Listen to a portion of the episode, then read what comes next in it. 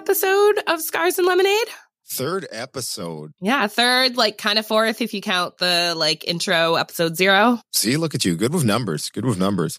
What I've liked so far about these episodes, and we can see it in hindsight, but this was completely unplanned originally. It's like Mhm. they've all had this weird, crazy connection point that's bound them like all together in like some way. Okay. So we went from Sarah and then into Myrna, and they had that kind of like cancer connection. And then Myrna had like a parenting aspect of it and caregiver aspect Mm, of it, mhm. which flows into our amazing guest for this episode, who kind of had that parenting connection and then takes it in her own different way and tells her own story, which is very different actually from some of the ones that we've heard so far. Yes, that's very true. Although I'm still even thinking about the Myrna episode and when because when you said the word bound, it made me think of boundaries and how just from listening to her episode, like boundaries is something that I'm constantly working on. And I find it's like a constant process because you can put your boundaries up, but then you have to constantly figure out, you know, boundary shift and enforcing them and who you need, like, you know, you need to enforce different boundaries with different people. And so I've just been thinking about that a lot since we had our conversation with Myrna and also just the power of saying no. So that's something that still resonated mm-hmm. with me. It was one of my takeaways from that episode and I'm continuing to take it away with me. The last two episodes, especially from the Myrna into this one, just hit me right in my emotions. It was like my emotions were taking me over. Ah, Lost in sorrow, lost in the song. It was impactful, those two episodes. And I think this one kind of continues that energy Mhm. from the Myrna episode. And what I loved about this episode was it continues that energy and the peaks and valleys on this episode are just incredible to listen back to as I Mhm. remember recording it. mhm. At the time, I didn't quite catch some of the nuances of it, but we get deep into some trying places Mhm. and then but there's so much energy and so much fun in it as well as our our guest today really really kind of defined so far for me that whole scars to lemonade journey especially because of how how early her story starts in her life if that makes sense Yeah, we get like a real life story here. Our guest, she's led nine lives. There's a lot to every piece that she shared. And before we jump into that, I just want to take this second to give a content warning. So there is mention of childhood sexual and physical abuse, as well as suicidal ideation, and briefly mentioning the loss of a child. So please keep that in mind as you listen. And we want you to listen to this episode. There's a lot to get out of it, but also take care of yourself. And if any of those topics are too hard for you to broach, then feel free to skip this one and go on to the next one. But if you are able to um, dig in and listen, this is definitely a scars to lemonade journey. And there's a lot of fun in there and a lot of positivity like abby said if you need to take a break from the episode or skip this episode do that and once again if you feel like there's someone that would benefit from this potential conversation that we're about to have here with our very special guest please share that Enjoy.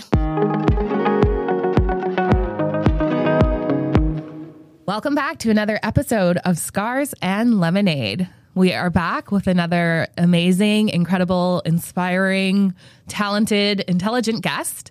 Today we are speaking with the, I'm going to go ahead and say legendary, Fatima Oliver, who has led many lives and always manages to find her way back into the sunshine.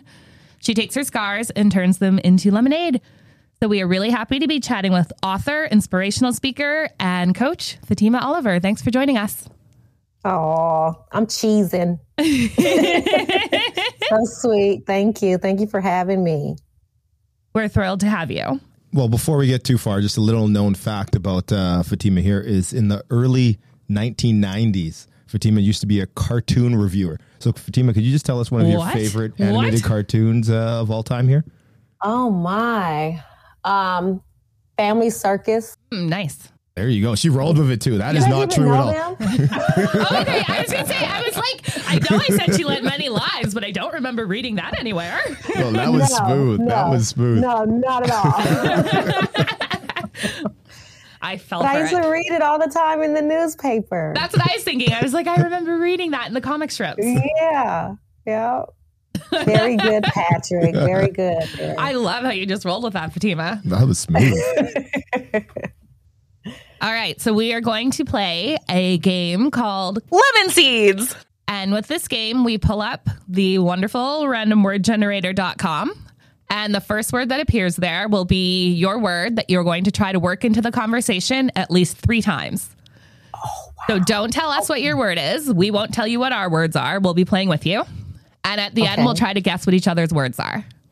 Okay. If you get a word like the or to or at, please choose another because we will never be able to guess that. so I guess basically, yeah, just keep going through ran- random word generator until you get a word that you think you can use, but that isn't going to be very, very normal and mundane that we would never be able to figure out. There you go. Yeah, nothing too too easy or simple, and no pressure. But no one has ever gotten any of these words uh, correctly yet. Yeah, so there's literally no pressure. the bar is very low. and often I forget that we're playing until halfway through, and then I have to jam all my words in at the end. all right, I've got my word. Fatima, do you have yours? Yeah, I guess so. And Patrick, do you have your word? I sure do. Okay. This is a bit of a big one. Your childhood created a lot of scars physically, emotionally, and mentally. You've also experienced some trauma as an adult. And the fact that you're here talking to us is just a huge testament to your resilience and something that we hope to learn from.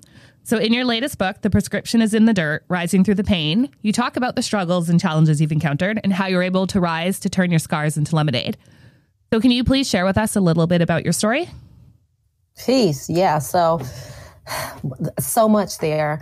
Um, so, um, I did grow up the only girl out of five brothers, and I actually have four boys. So, I am definitely rough around the edges, to say the least.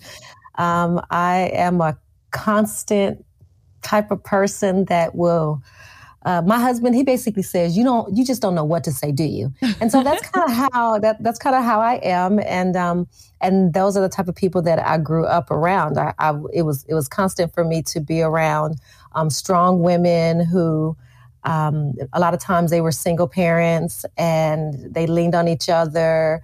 It was one of those um, what is it? Takes a village type of Mhm. type of community. But there was also a lot of um, anger and frustration and rage that was also a part of that community. And I've been a single mother before, so I understand now. Mhm. But at the time, you know, it, it, it was tough growing up in a space where uh, my mom was raising boys and she was tough and she was very um, vigilant and, and there was no room for emotion, yet I was an emotional person.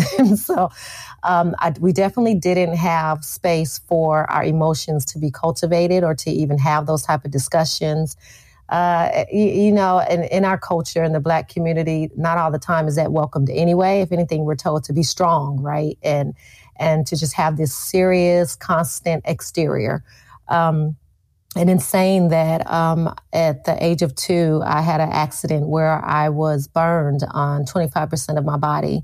And um, as a as a youth, I was sexually assaulted by a stepfather, and I was physically abused. Me and my older brother were physically abused by another stepfather, and so there were some tragic things that occurred in my life. But because I had no emotional uh, space to be able to process, I really grew up and became an adult that just lived in survival mode. You know, mm-hmm. it's like from what I could remember as a child, I was, I was, you know, it was a, it was a constant space of trying to survive. So then, when I grew up and and was found myself in situations, being able to learn to express myself and being able to learn how to do it in a healthy way was mm. so foreign to me. You know, it was a lot of screaming and rage and and anger and sorrow that followed me everywhere I went. And and the decisions that I made as far as who I dated and the decisions I made in regards to just relate uh, just fam- uh, friendships and um, business relationships they all steered from such horrible pain that I experienced as a youth and and and just also just growing up you know in the world where uh, it's not favorable for young black women Fair enough. So, at what age would you say that that kind of clicked for you and you started to try to, I guess, work your way through some of that? Yeah, uh, you know, I wish I could say that it was it was so early, and I've gotten all this wisdom because I had so many years to practice. But now, that's no, never the case. Um, yeah, from from a young age, I struggled with anxiety and depression, and I didn't know that's what it was. Yes, yes. Um, I just felt that I was sad all the time. I just felt sorrow all the time. I felt like there was how you saw on the TV when they would try to depict and, and explain visual of what depression looked like. The cloud, the umbrella. Um, everybody, what is it? Um, everybody is sunny around everybody, but then there's a cloud of rain yeah. on that one yes. person. That's how I felt. That was like such a. That was the first time I ever saw on TV um, an analogy of how I felt. And so um, it took me until I was around 30, mm, 35 um, before I got to a place where I recognized that how I was feeling was not okay and that I needed to go and get some medical intervention because up until that point, every once in a while I would say, I just feel like something's wrong with me. Mm-hmm. But those people that were around me who also didn't have any type of emotional processing uh, resources or tools. You know, they were used to the tough exterior too, and this yes. is how you're supposed to be in the neighborhood. They would say, "Girl, there's nothing wrong with you. You just need to toughen up." You know, you just you're wearing your feelings on on your sleeves. You're too sensitive, right? Toughen yeah. up. Yeah. So that's what I would tell myself. So for years, that's what I told myself, and I was I was experiencing clinical depression and didn't know that that's what I was experiencing experiencing. And in actuality, it made sense with my tra- with the tragedies that I had experienced prior, yeah. but I didn't know that that's what it was. So yeah. I really didn't um, go and and get physical help until I was around 35. And I still was ashamed to even tell anybody for about, uh, it took a couple months for me to even tell um, my spouse at the time and and to tell um, family members because I just felt that I was weak because I had to go and get help. And that's unfortunate. Yeah, and I love the way that you pointed that out because before back in the day, that's what it was, right? Like life is rough, get tough kind of yeah. thing, right? Yeah. And mental yeah. health was not any kind of topic that you'd have or discuss. And especially like you mentioned earlier, like in the black community, like that just wasn't a thing. So for you to get to the point where it was where you felt okay to be able to start doing that and transition into where you are now, where you're discussing this and you're trying to help others is is just amazing. Yeah, I really wish that you know, and it happens when it's it's supposed to happen, right? Mm-hmm. And so, you know, you look back now, and, and I just wish that I would have had the support system that I needed at that time. Mm-hmm. But I'm so grateful that I'm able to be that support for somebody else, and I'm able to be that support system for my children and teach them yes. now about therapy and the resources, yes. and don't be ashamed, you know, to express really, truly, to express your feelings. I didn't learn that it was okay to express how I felt, mm-hmm. not just feel it on the inside and exhibit it in anger, but actually express the fact that I felt embarrassed, express yes. the fact that I felt humiliated or I felt scared or I felt fear, express that I didn't have that type of an avenue growing up. And so I literally learned that in therapy. I literally had to have a therapist say, Fatima, it's okay to feel. It's mm. as if I needed permission because throughout my entire life up to that point, I always felt that I needed to tell myself, stop that, stop that crying. Right. Stop, you know, stop feeling that way. Toughen up, you know? And I thought I was giving myself a pep talk. That was me giving myself a pep talk. You're stronger than this, you know, stop it. And um, and in actuality, I was hurting myself because I wasn't giving myself the room to get those feelings um, a, a space to release and they're mm-hmm. going to come out, you mm-hmm. know, but I wasn't bringing them out in a healthy way. So when anything would happen, I would be on simmer, is how I like to say it. Yeah. Mm-hmm. And you never knew which way I was going to go. You never knew what situation was going to make me pop off and be just crazy angry or if it was going to send me into this deep dive of depression. You didn't know. I was so unpredictable because all these emotions and feelings that I never got to admit that I was feeling, I didn't have an avenue to get them out, right? I literally had to have a, a therapist say, Fatima, it is okay to feel, you know, and and for me that was just it was such a breakthrough moment for me to be able to have somebody give me that permission. I love that because as we were learning now, as we all move forward and kind of learn and have more access to information, just how essential mental health is and how essential emotional development and emotional expression are. And so I love that you went through the journey to learn that for yourself and you're paying it forward to your children so that they don't have to take the same hardship to get there that you did, that they're able to learn it from a younger age so that anger is just one of the emotions in their toolbox instead of the only yeah. one that they're encouraged and comfortable with expressing. So kudos to you. Yeah, and when you think about it, Abby, I mean, anger is, at least from how I grew up and in the community where I grew up, anger was kind of like idealized. It was accepted, mm. right? Um, but it was everything else wasn't. but, but, but if you want to um, exhibit anger as far as fighting and sl- and throwing stuff, throwing things and swiping stuff, you could do that. Yeah. But in actuality, anger is just unmasked hurt. That's all anger is right? And and we get stuck on the surface feeling, yes, which is AKA anger, or mad, or yes. I'm pissed off, or I'm heated, or however way you want to say it. When if we just would go just a little bit deeper, we'll find so many other emotions that we're feeling that mm-hmm. we just haven't given ourselves the right to express. So then I have a question while we're talking about mental health. And you've told us how you've kind of come to this mental health journey personally. But how did mental health become such an important part of your life academically, professionally, and spiritually as well? Yeah, well, it was because I had to teach myself that this, these are the steps I needed. these are the steps that I needed to heal myself, right? Um, I really went through a very, very, very dark, dark, dark space some years ago where I truly was. I, I had the the seemingly I had the job that I, that I said, well, once I get this amount of money, I'll feel better. Mm-hmm. So I had that job. I um, the kids were happy. My my husband was happy. Everybody was content. I had the house that I said that I wanted. I had the income. I had the car that was good enough to drive around. Now I'm not in the putt putt, you know. so, you know, from all intents and purposes, I'm living good. I'm mm-hmm. successful. Mm-hmm. And I always thought that, well, once I get get to that place where I can financially uh, help in, in, you know, in such a dynamic way for my family, then all these emotions and all this sadness, this sorrow will go away because that must be what it is, right? I'm, I just don't have enough, you know, and I'm used to struggling for so many years and growing up that way that maybe once I get on the other side, then I'll I'll be healed. And I realized that that was not the case. And I had all of those things, yet I was thinking about um, putting a bag over my head and suffocating myself. Mm-hmm. And so it was in that space of desperation where is where I leaned on my faith because that's always been central to me. Regardless of where I've been in my life, regardless of my mistakes or anything, my faith has always been central. And so I leaned heavily into my faith and I had enough sense to where um, I knew that I had a great safe place, meaning a group of people that didn't judge me no matter where I was in my life. And so I leaned on those people and I leaned on resources and Google and and and just whatever I could to find messages about how the brain works and and how I need to take my thoughts captive and anything that I could grab a hold onto that would stop me from from um, having those suicidal ideations and actually following through. And so that was my journey.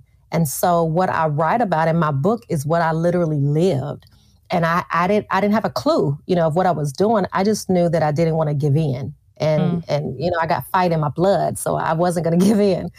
And it was through that process that um, I, I, went through programs to help me deal with my mess, meaning out um, past the anger level, but getting down to the nitty gritty of humiliation, um, um, any hurts or hangups that I've had in my life that had um, really, really just piled up by that time looking at each individual situation and analyzing it and seeing where I was wrong or where the other person was wrong, and then making a conscious decision to release it into the atmosphere and no longer harbor it inside me. So I did all of that work. And once I did all of that work, which was not easy, which was very time consuming, it was uh, very much a uh, breadcrumb type of journey.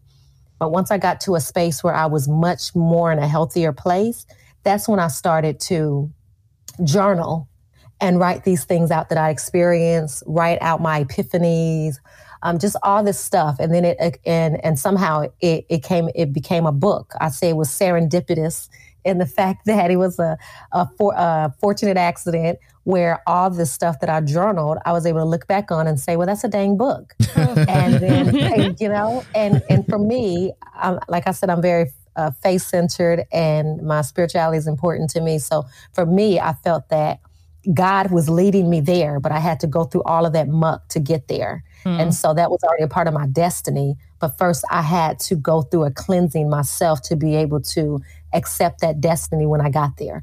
And so I wrote the book. And from there, it was the testimonies that I got from the book. Mm-hmm. And it was the raw feedback that I received from people that had read the book that really opened up the door for me to start having one on one conversations and making um, course material and walking people through the same journey that I'd walked through. And, and then getting the education on the other side, you know, and just wanting to make sure that, you know, even though I've lived it and I have a, PhD, a PhD in the hard knocks of life, I still wanted that education on the on the other side of it, you know, for validity and credibility. But but yeah, so it really took me walking through my own journey, not trying to heal nobody but myself, mm-hmm. not trying to fix nobody but myself, not trying to figure out the brain, nobody's brain but myself. And in that, I found so many jewels you know, it's just like with anything. When you find a great deal and it's just mind blowing, you're gonna call somebody, right? right? I and like so the way you put once that. I had realized that I had so much freedom because I released so much junk out of me, mm-hmm. and I felt so much more free. I felt so much more alive. I never thought I would experience anything like that before. I thought I was living before then, but I really wasn't until I got to the other side and I saw that, I experienced that freedom. I wanted to tell everybody. So anybody that would talk to me, I was like, oh my God, I just went through this euphoric experience. right? I'm just picturing so you like really in just, the grocery store and like, yeah, like someone being like, oh, crying, do you know where to find this? Frust- and you're like, right. actually. I like the lady who's telling everybody about the deal that she wants, uh, some, some commercial. She's just telling everybody. Like, that's how I felt. Yes. I just wanted to help everybody because I knew you know, I experienced healing. And so I wanted to be able to offer that to somebody to help someone else to feel, find that same type of healing, you know, to mm-hmm. find, start their own healing journey. And so that's truly what got me into um, the life coaching space. One of the things that I love that you mentioned earlier is the fact that there was breadcrumbs. It was a slow process. So it's not like a silver bullet. It's time that you have to put in. You're going to learn through that and it takes its time. So yeah. a- after going through this, and having this experience now and just being so full of joy that you got to let it out even in the grocery store how have you incorporated that into your parenting and raising a group of boys because i mean besides from stopping yeah. them from roughhousing you must have been doing other things now and starting to incorporate some of this so what are some of the yeah. tips or tricks that you would have for parents going through this yeah. as well. And before you answer that, I just want to say that um, Fatima also wrote another book. We mentioned her book earlier, but she wrote a book called I Said What I Said My Candid Journey to Mothering Four Sons and Remaining Reasonably Sane. So she is a little bit of an expert in this topic that Patrick's asking about. oh, I appreciate that, Abby. And it's so true. And so I make a little pun or a joke about the title but that truly is what it's encompassing in in that book it's me raising my boys and it talks about generational habits. And you know, of course, there's the funniness in there because it's kids, yeah. and of course they do crazy stuff, right? So that goes without saying that it's going to be some cr- crazy stuff in there that you're like, oh my god, either my kid does that, or maybe I shouldn't have kids. Like you don't think something, yeah, yeah, yeah. Oh yeah, yeah. Um, and, you know, that that's there, but there is a good helping of just discussing generational habits and just like what I was talking about, how I grew up, and and I grew up with a single mom and in a single mom type of village and and and that there was this exterior that was carried and there are these expectations that we had and there was a certain type of discipline that we carried or that was carried to us and at the time that's all we knew right mm-hmm. i mean mm-hmm. it didn't kill us we're you know we made it yeah but but now when you think about you know when you think when you think back there are some things that you say well dang i mean i couldn't express my opinion though you know i couldn't share how i felt like mm-hmm not even a little bit. It was like talk back, and and I, I was just saying that it didn't happen that way. But then that was like you're talking back to me. Like some things were just like, do I really want to pass that to my kids? Yeah, you know, yeah. do I really want to do that? I get that it didn't break me, but is that a is that the best practice? Like yeah. now with with my children, yes. right? And so, and, and so it, it dives into some things that I, I picked up as, as a parent that my mom did. And I thought that that was okay. And I take that cookie cutter way, but it didn't work for these kids that I have. Mm-hmm. And so I had to make my own decisions um, through my own personal healing journey, but also through what type of legacy did I want to leave behind? Um, what type of, um, what type of scars that I did not want my children to have. Mm-hmm. And so based on those type of questions that I asked myself, determined how I changed some of the stuff that I had picked up generationally. And one of those big things was therapy and was talking about emotions and especially with boys and mm. black boys and how we, you know, back in my day, a boy was a sissy. He was a punk if he cried, mm. if he mm-hmm. showed any type of emotion other than rage, right? And so I don't want my kids feeling that way. I don't want my children thinking that because they are upset about something that happens at school, that the only way they can express it is with their fist. Right. I want them to be able to articulate how they feel and that no, that doesn't make you a quote unquote sissy, right? Mm. No, that doesn't make you wimpy or whatever the, gen, you know, whatever those stereotypes that we got from our community. Mm. I don't want that on my children. And so incorporating, um, you know, from the things that I learned about it's okay to feel, Fatima, it's okay to feel, um, feel your feelings. Well, now I take that tool and I express that to my children. It's okay for you to feel anger. It's okay for you to feel disappointed. We're moving. We're we're moving and we're going to move into a completely different state and they're losing their friends. Mm-hmm. It's okay for you to feel sad, right? Um, uh, but then helping them to walk through those feelings. So that was a major thing that um, that a tool that I really felt was it was critical to me because I don't want to have angry black men.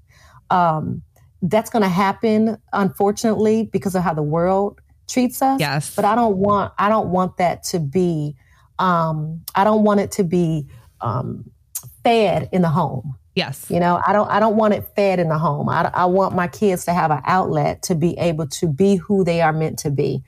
And that's who we all want to be. We want to be who we are meant to be. But there's a lot of junk inside of us that aside of us that has to get taken out of us in order for us to really get to that place of self actualization. Well, I want to save my kids that trouble.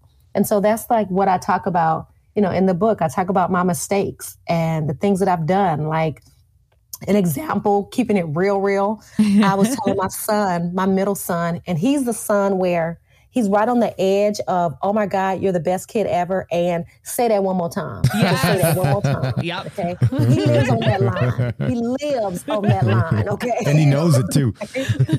right?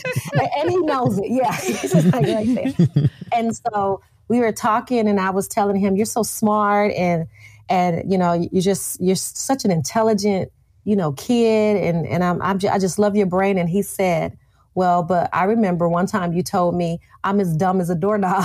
and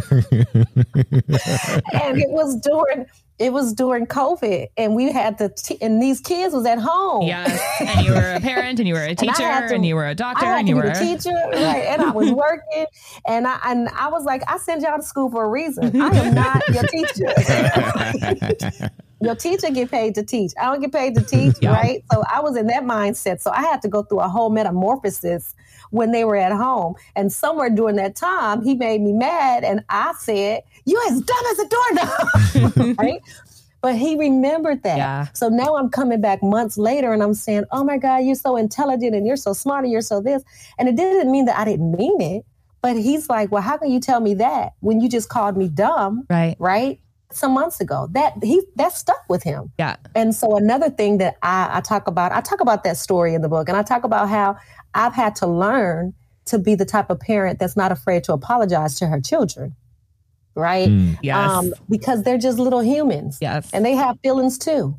And they get stressed too in their space. And that doesn't mean that I'm trying to be this whole wide and out new age parent because I'm very much an old school parent. but there is space in there for learning and there is space in there for doing things differently. And mm-hmm. I want my children to be able to trust that they can speak their feelings to me, whatever they may be, and we can have a dialogue. I want them to feel that because growing up, I didn't have that. And so when I would 19, 20, thinking I'm going to say something, I'm going to say something because because I don't live at home now. Yeah. I'm going to speak how I feel. Yeah.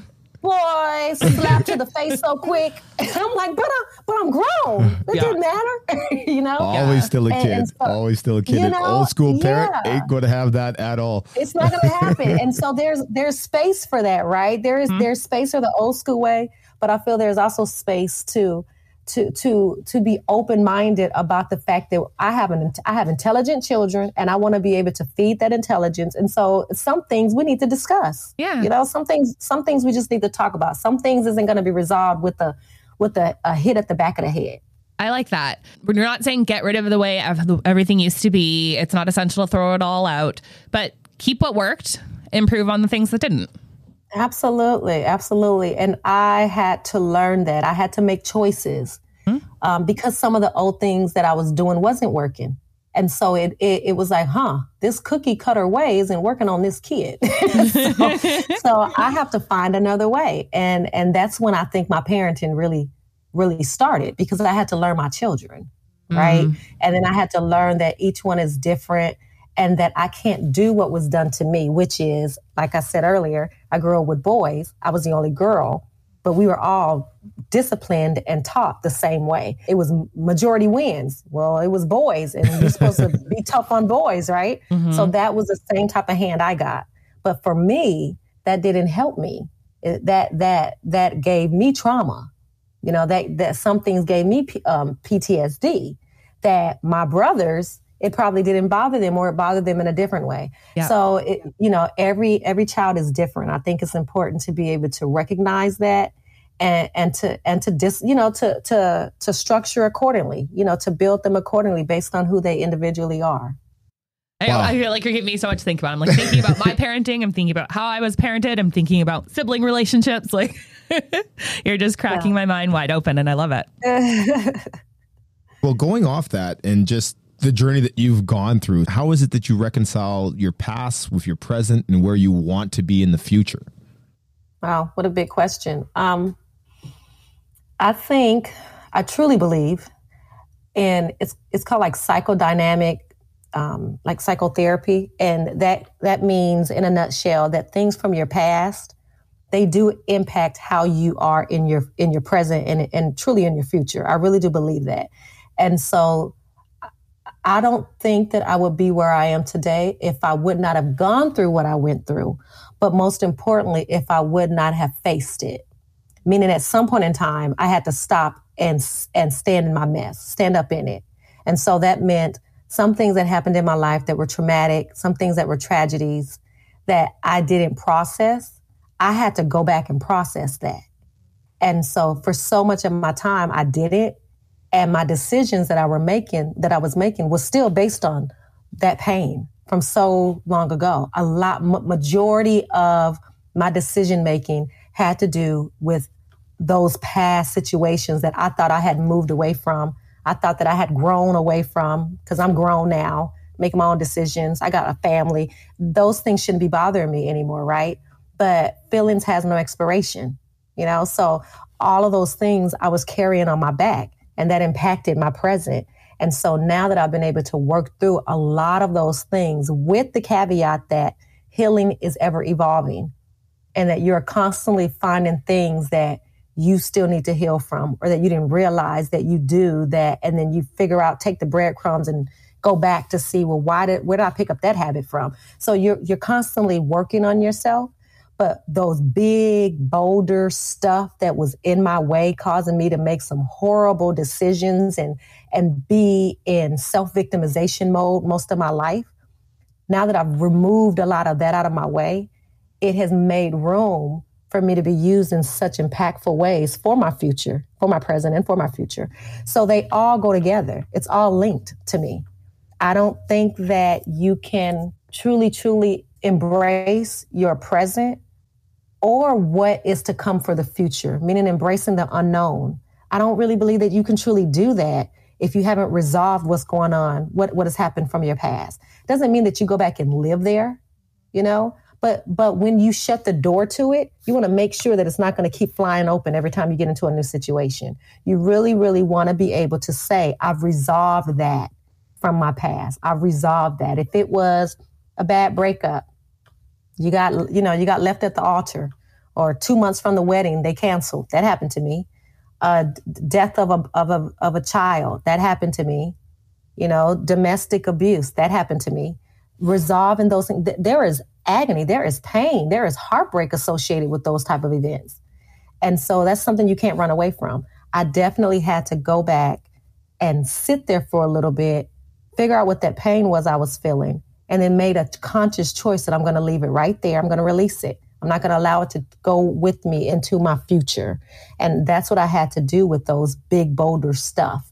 And so I really do believe that it all correlates, it's all together. There's, I just don't believe that there's a way for you to truly, truly embrace your present or even, or either what's going to happen in your future without having, you know, just like a resolve with what has happened in your past following up on the when you're saying you're facing those big boulder moments do you yeah. find especially after you faced a couple of them do you do you find it ever gets easier or is the pain still in the difficulty of facing that always still at such a high level um i think you get out of it what you put into it and so um you know there are some things that you you may not be able to do by yourself. Like there were some situations that i could go back and journal and and be able to find resolve by myself.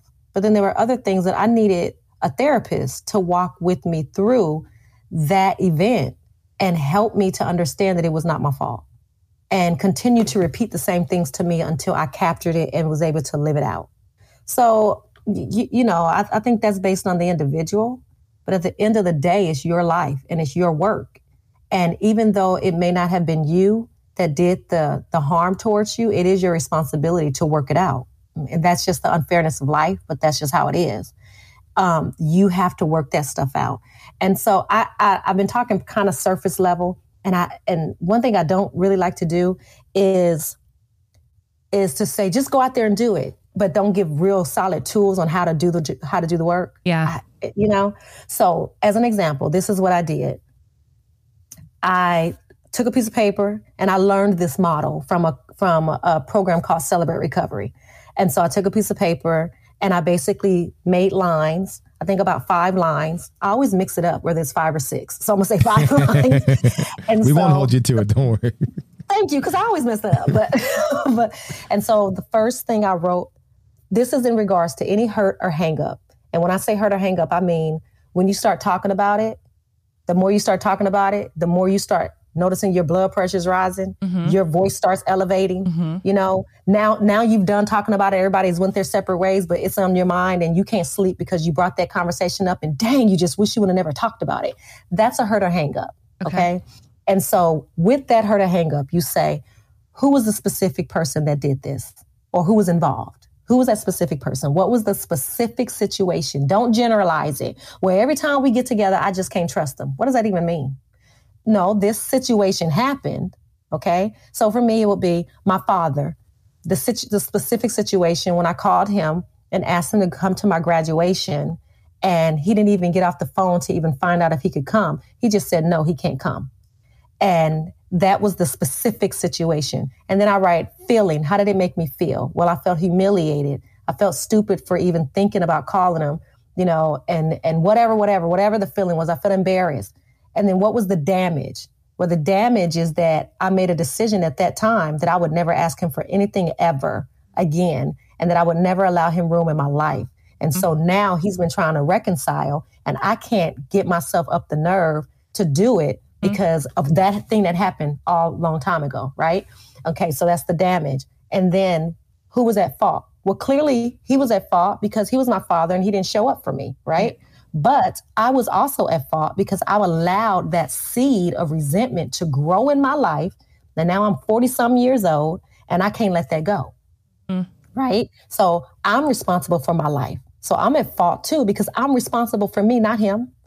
And then now what?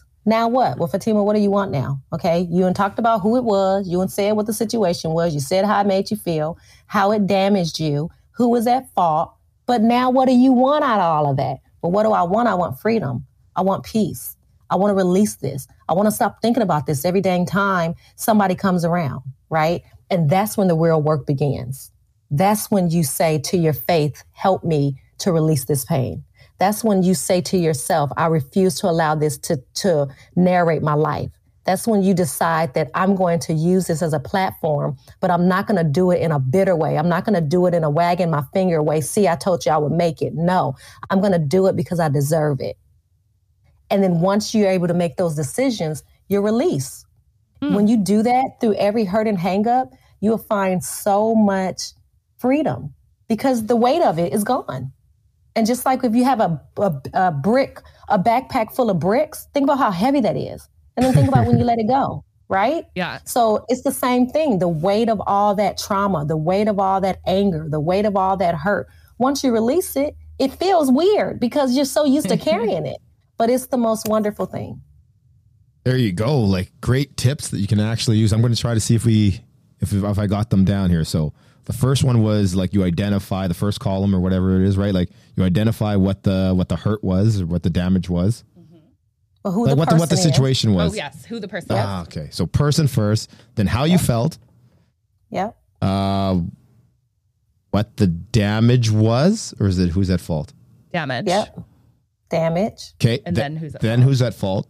And the who's at fault is looking at all the pieces and like who it affects, right? Like Yes. you, like within and without, kind of thing, Yep. In relation to that person. in relation to that person. Okay, and then the now what is that? Is did I skip anything, or is it? Yeah, now what? So it's the person, right? And only focusing on that person. So if it was a party and somebody said something crazy about your hair weave and you already had a problem at the house, but you was trying to make it look nice and they said, why your hair weave look like that? Okay. It was that person. It wasn't the whole party. Right. Right. Right. Even if everybody else laughed, they get their own piece of paper. You get it Ah. later. Okay. Yes. So that one person, get that person and then that specific situation. Because how can you how can you even identify it or even discuss it or even process it if you can't even say what it was? Right? So Great advice. zooming So in, the- getting Yeah. very specific. Yeah. So the person, that specific situation, and then how did that make you feel when that situation happened? Right? Did it make you feel like you wanted to jump over the table? Did it make you feel like you wanted to crawl, slide under the table? how did it make you feel? And then how did it damage you? Now you don't even answer the person's phone calls anymore when they call you. You avoid them. You know what is this? What it- what has it? How has it changed your behavior? That's what damage is. How has it changed your behavior? And then yes, who was at fault? Be real about it. And if you was at fault, then ain't nobody gonna see it but you. Tell the truth. You was at fault, right? But then that helps you. That helps you on the now what? If you was at fault, well now what? Well, you need to fix that, right? You need to make that right. You need to write a letter, or you need to schedule a time for you guys to talk about it, and you need to take ownership. Or you, if you can't talk to them anymore, you need to resolve it within yourself and make a decision that you will never be that way for, towards somebody else. But you need to resolve. The now what is all about resolving, coming to a resolution that I am choosing to do, make a positive out of this horrible situation. That's what the now what is all about. So that you can release all that junk and live the life that you were purposed to live. Lovely. Yeah. So what I get from that is, if I'm at fault, then that paper was just a rough copy, and we don't need to keep on or talk about that, right? That's that's what we're saying. only only you, only you and your maker know the truth. All right. That's like that's some yeah, like Patrick said, great tangible advice that people can use when they're, you know, dealing with generational trauma or dealing with interpersonal conflicts that are happening presently, just so many Yeah. different things in our lives. So I also want to say just sort of as a note to end on because you've given us so much wisdom and so many tips and so much advice and so many anecdotes that I'm going to be thinking about this for a while. Such great visuals. yeah. Like s- jump over and grab her weave. Like I like, uh, Well, I like that. I like. Are you going to jump over the table or slide under it? I really like that. I've, I've seen them both. I've seen them both. And as we've mentioned, you've written two books, you teach self love courses, you do a million different things. But what's next for Fatima Oliver? Well, shoot, in the immediate future is moving. oh my God, my house is a mess. For those who are listening, it's a hot mess over here. Um, but but but really um, leaning more so into speaking engagements. So I was able to um, um, be a guest speaker um, at a um, actually at a church a couple weeks ago, and it, it was pretty awesome. And so everything's opening up again now, and and I have done some some virtual events. So just really opening up and and getting more out there in regards to to speaking engagements and and just really just seeing what comes from that really opening up myself to all the opportunities that that are available to me really. Awesome. Well thank you so much for chatting with us. We have one more game we'd like to play with you. But yeah. before we move on to our game did everybody use their word three times? I did. I did. I, I did, did, as well, well. Okay. okay. Fatima whose word would you like to try to guess first oh.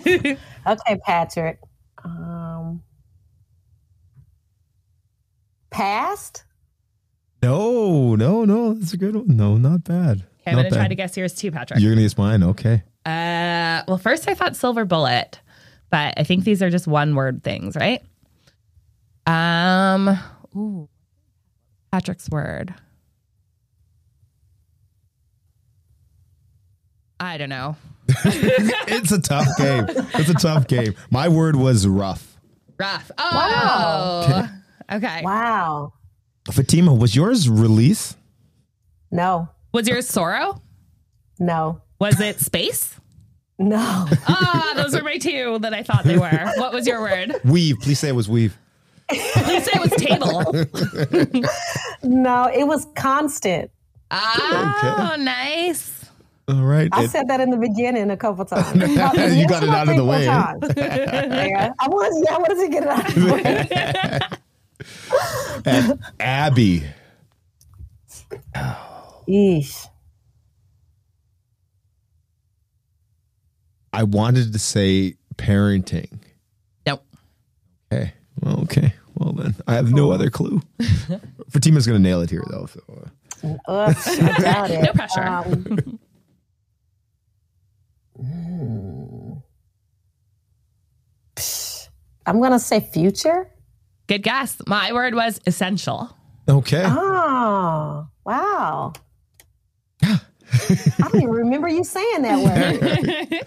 That's the thing. You look back and you're like, wait a minute. Like, yeah. But I think wow, that, that teaches me word. is that we all did really well with our words. We worked them in seamlessly so that nobody was like, wait a second. Right. They learned that word today. They're trying to use it. right? We're totally going to end up with words where I'm like, hold on, I just need to Google the definition and then we can play. All right.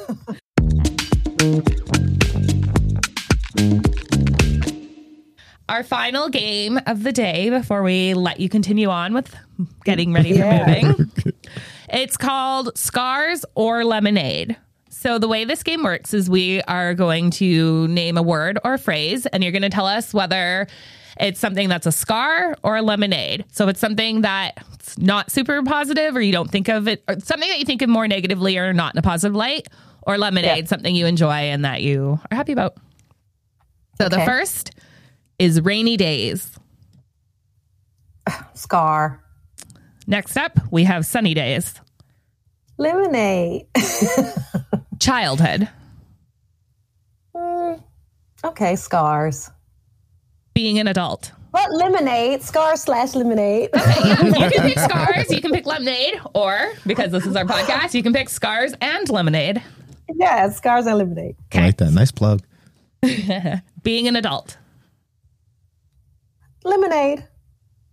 Dogs. Lemonade. Cats. Scar. That's the right answer. That's the right answer. That's the right answer. Trying a new activity or something new for the first time. Lemonade. The words I can't. Well, the way that I look at them, I don't like to say that word. I don't like to say that. So I guess that would be a negative because I don't like to say I can't. Okay. Winter. Uh, scars. Spring. Lemonade. Summer. Lemonade. Fall. Lemonade. Dancing. Lemonade. Singing. Lemonade, lemonade, lemonade, lemonade. um, listening to music. Oh, for sure, lemonade. Writing a book. Lemonade. What about editing a book? Oh, Scott. uh, Reading. Uh, lemonade. Twitter. Ugh, scars. Instagram. I mean, you got to do it. So scars slash lemonade. yeah. yeah. And Facebook. I'll say lemonade because that's where our, our, you know, that's where the old people go and we just chat. okay, those are all of our options. So now we're going to put them up against each other. I'm going to go through your scars and you pick which one you prefer between the two pairs that I'll give you, and we'll give you your ultimate scar and your ultimate lemonade. Okay. And then, so your scars list first. What do you dislike more, rainy days or childhood? Huh. I know they came up as a weird pair. uh, uh, I guess I gotta say my childhood. Okay. Cats or winter? Cats. Once again, the right answer. Editing a book or the words I can't? I can't. Twitter or Instagram? The, which one I hate worse? Yeah. Twitter. okay, let's move into your lemonade list. Sunny days or reading? Which do you prefer? Hmm, sunny days. Being an adult or dogs? dogs. um, writing or trying something new? Uh, writing. Bring or singing? Singing. Listening to music or summer? Listening to music. And this is going to be a three way, a three way option. We've got fall, dancing, or Facebook? Which of those do you like best? Fall. Okay. Oh, I thought dancing was going to edge you out there. mm-hmm. All right. Back to the scars list. Childhood or cats? Which do you prefer less? Which is your scar, a bigger scar? Childhood. Thought you were gonna go with cats based on how quickly you answered yeah, them. I, mean, I don't care for them. I don't care for them, but you know. And no one should. Like, you don't bother me. You don't bother me. I don't bother you. the words I can't or Twitter? Uh, the worse, I can't. Okay. And now back to the lemonade list sunny days or dogs? Sunny days. Oh, she didn't want to do it. Writing a book or singing? Ooh, that's a tricky one. Ah. Uh, uh, I guess I'll say that's a hard one. Mm-hmm. You got an album uh, dropping? no, no, not at all. Uh, okay, I'm gonna say writing. No, I just love to to sing worship. Okay, that's my thing. So but, picking... but I'm saying writing. I'm saying writing. that's more therapeutic. And do you prefer listening to music or fall? Listening to music. Okay, and now we're getting into the final round. the ultimate scar, the ultimate lemonade. We've got childhood versus the phrase I can't. Ooh, oh. this is a tough one. This is going to be a tough one. I can't. Okay. And uh, back to the lemonade ultimate writing a book or listening to music? Listening to music. Okay, ding, ding, ding, ding. Go. The results are in. On Scars, we have the words I can't and lemonade. We have listening to music. Thanks for playing that game with us. You're welcome. You're welcome.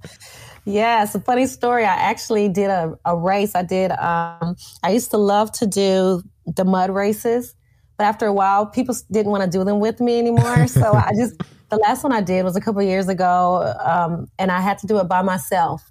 So, uh, because nobody would do it with me, but I, I refused to not do it. And I had a shirt that said I had written on it, "Don't tell me what I can't do." so, and so when it was one of the toughest obstacles, the guy read my shirt and he was like, "Don't make me tell you you can't. Don't make me tell you you can't." And I was like, "You can't tell me." Gave me some extra energy because I didn't want him to tell me that I can't do it. So yeah, I don't like people to tell me what I can't do.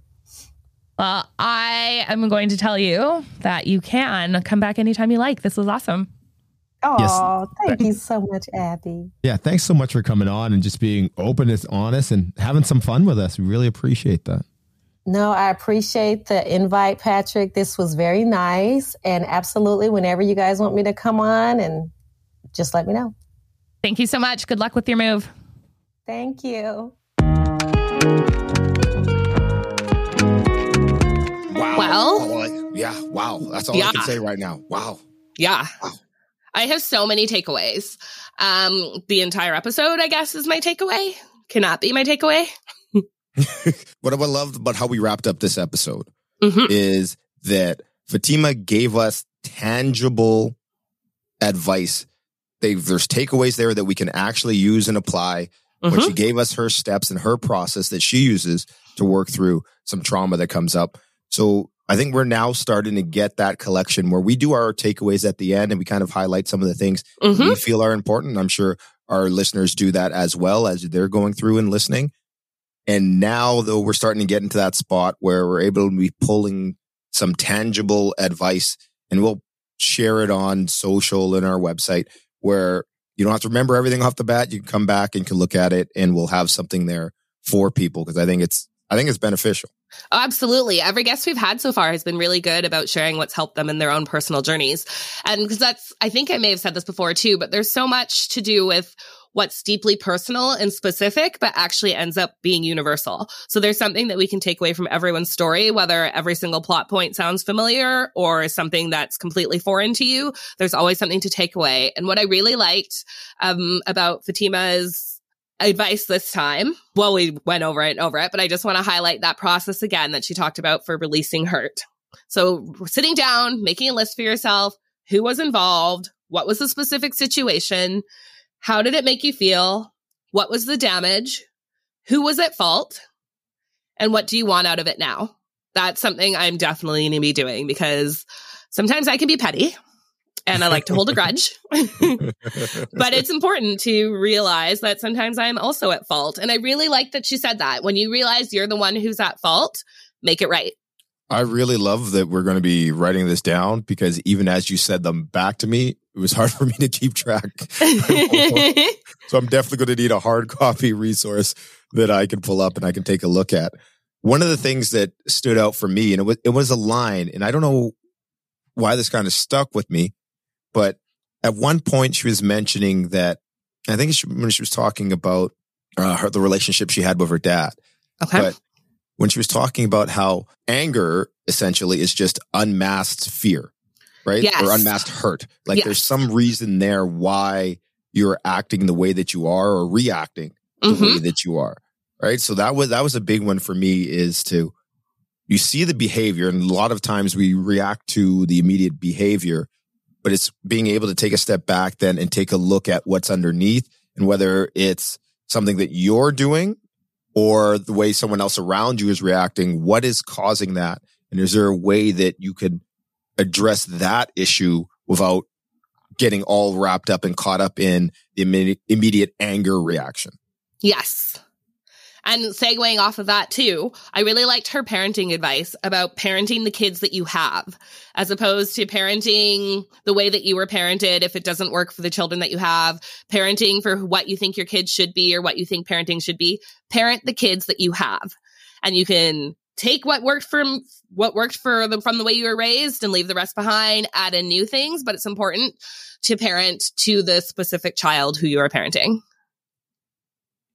Yeah. And I guess lastly for me, like the biggest thing that I got out of this episode as a whole, and once again, we've started these conversations, so you're seeing it more and more, but it kind of just really highlighted it when she took the time to say, things have changed so much over the years as far as acceptance of mental health, different yes. parenting styles. Yes. Especially when you start to look at minorities or immigrant culture, but just mm-hmm. in general, mental health has become an issue where you can actually talk about it in the open more and more. Yes. Whereas that was never the case. And basically the advice always given was, you know, pull yourself up by your bootstraps kind of thing, right? Like, yeah. Yeah. yeah. So, um, I also really had a good time playing the game Scars or Lemonade. I really like playing games with our guests. That's a highlight for me every episode. Well, she was amazing for that. yeah, right she off. was really quick. And right? everybody's been so, I was gonna say everybody's been so game to play games, but everybody's been so like up for it and just like willing to participate. There's just been such a spirit of generosity and candor and fun to each episode. Well, that's what I can really appreciate this, this far in what, like you mentioned earlier, like our fourth episode in, and we haven't come across anyone that didn't want to like have that that aspect of fun and joy mm-hmm. into their story. Like they're willing to do that and it just kind of shows they're at that point where Scars to Lemonade isn't just a cool podcast title. It's something that they're actually living. Yes. Because we all have scars and we've all found ways to make lemonade out of different things. But it's important to learn from each other and to listen from each other, but also to just to share joy with each other too when we can. It, hey, I think you said it perfectly right there. So once again, thank you for listening to Scars and Lemonade. We really enjoyed uh, having you guys come on this journey here with us. And once again, if there's someone that you know that you think would benefit from uh, from this episode, please pass it on, and please also pass on the piece that Abby mentioned at the start of the episode, where there are some materials that may be triggering for some people. But also, because we didn't touch on this yet, because nobody's heard the bonus content that we have for the questions that we've asked people. I cannot wait for everybody to hear Fatima's answers to our bonus questions. So stay tuned for that as well. Have a good week, everyone. Bye. Scars and Lemonade is created and produced within Treaty 1 territory on the traditional lands of the Anishinaabeg, Cree, Oji-Cree, Dakota, and Dene peoples and on the national homeland of the Red River Métis. Music for Scars and Lemonade is written, produced, and created by Evan Dysart.